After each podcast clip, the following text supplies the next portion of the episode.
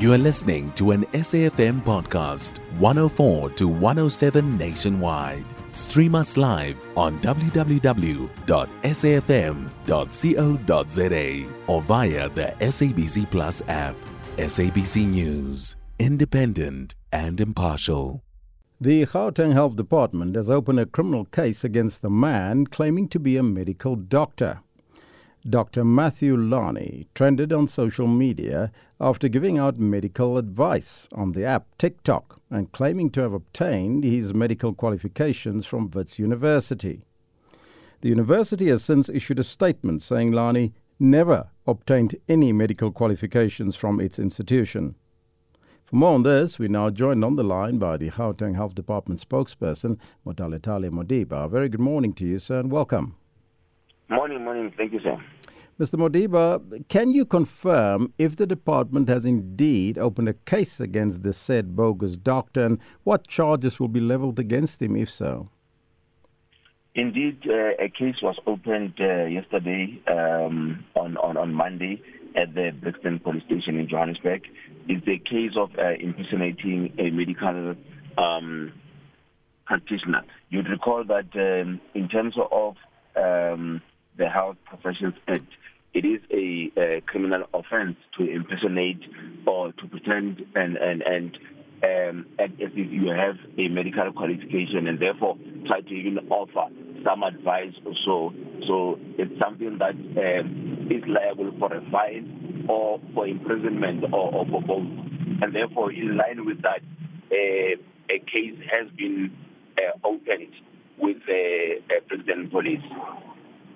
Now, does the name Sigelwa Lani appear on the country's register of health practitioners? Now, I must add that, uh, you know, we've done some research and we went and looked at Dr. Lani saying that that is not his name, is uh, is Sengelwa. So does he appear on the country's register of health practitioners? What we've been able, what we've been able to pick is that uh, there is a Dr. Sanele Zingelwa, but it's not this person who claims that that is their name. In fact, um, how we got to discover that it was when the SAHPRA, the South African Health Product Regulatory Authority, was investigating a case just now um, in August where they went to, uh, they came to one of our facilities to check to see because there was a complaint that was lodged uh, by some possibly doctor who's working at the Helen Joseph facility.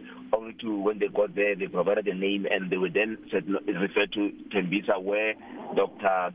Sanele works at. And when they got there, obviously the doctor informed them that no, I've never lodged any claim. And then when they obviously exchanged correspondence, it became clear that there was someone else who was utilizing that particular identity, uh, and and he subsequently has also opened a case from his side uh, because it's something that can have an adverse effect on his career going forward, given that someone uh, would have uh, utilized his identity or claimed to be him um, you know, so so he has since opened the case from his side. So we we the only uh, doctor Zinga that you know of is the one that is employed at the Tembisa Hospital. Now, on the 16th of June last year, the Gauteng Health Department boldly posted a picture of Dr. Matthew Lani on Twitter, whom it uh, proudly referred to as a medical intern. Perhaps do you uh, concede then that the, the health department failed to investigate his credentials before acknowledging him on Twitter? Well, I suppose uh, now, in hindsight, we, we, could have done more actually to verify that because remember that at that time we were running a campaign across all our facilities as part of the Youth Month commemorations where uh, many young professionals were asked to send in their video clips on what it means for them to be uh, born free and uh, this Lani was one of the participants um, uh, who was who was uh, who had followed through their material. And at the time, I think because we're working closely with facilities, and it's someone that was still obviously within the facility, it, it, it, there was no indication at that time or suspicion that he was not a person that he claimed to be, and in terms, and in fact was not employed by the department. And I think uh, we need to consider that perhaps we could have done more actually to verify his credentials before um, utilizing him. Um, it, that, is, that was the only time that we had actually made use of him um, in terms of any of the programs that that, that, that we are running. Hmm. Several questions has now been raised regarding the safety of our government hospitals and how easy it is for those with shady credentials to enter the health system. So, how do such fake doctors infiltrate the system? And, and, and what is the department doing to prevent such illegal intrusions on the system? Look, the, the, the issue, um, you know that the HPCSA recently, uh, as early as uh, I think August, they published a, a, a report where they indicated that uh, I think they had managed to clamp down on, on about over 120 uh, bogus doctors, and they were putting measures in place to ensure that they strengthen the, the issue of oversight and so forth. Because obviously we don't register and regulate. Um, doctors, health professionals are registered with the HPCSA uh, to, to, to, in terms of licensing. But insofar as access to our facilities, we have considered that obviously this incident has elevated the urgent need to strengthen access control and also the issue around improving employee identification processes across our facilities because uh, remember that hospitals are public institutions and therefore movement within the hospitals usually are not restricted. Anyone is able to move in and out because are, those are supposed to be safer spaces and so forth. But it's, it's, it's quite clear that that also then creates a particular loophole in terms of people like this then being able to have access.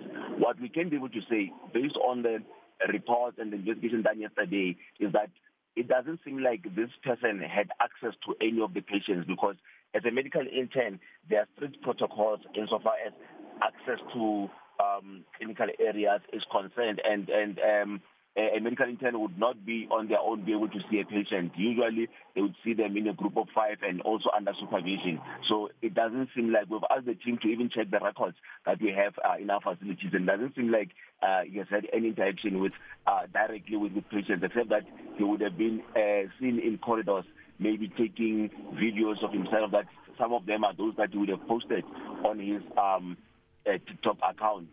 Hmm. In closing, uh, Mr. Modiba, you've opened now a criminal case against uh, Dr. Lani. Uh, what is your message to those that would try to infiltrate the system?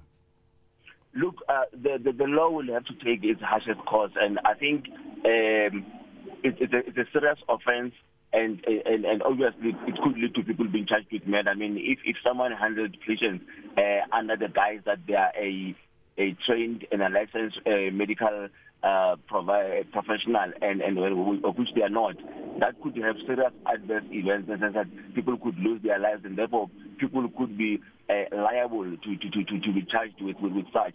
And uh, I think we, we need to send a strong warning and work closely with with uh, organizations like HPCSA in terms of tightening the controls within our facilities to ensure that we don't have um, many of these kind of incidents happening. We do know that from time to time people will continue taking chances, but I think on our side, the burden is on us to tighten our controls.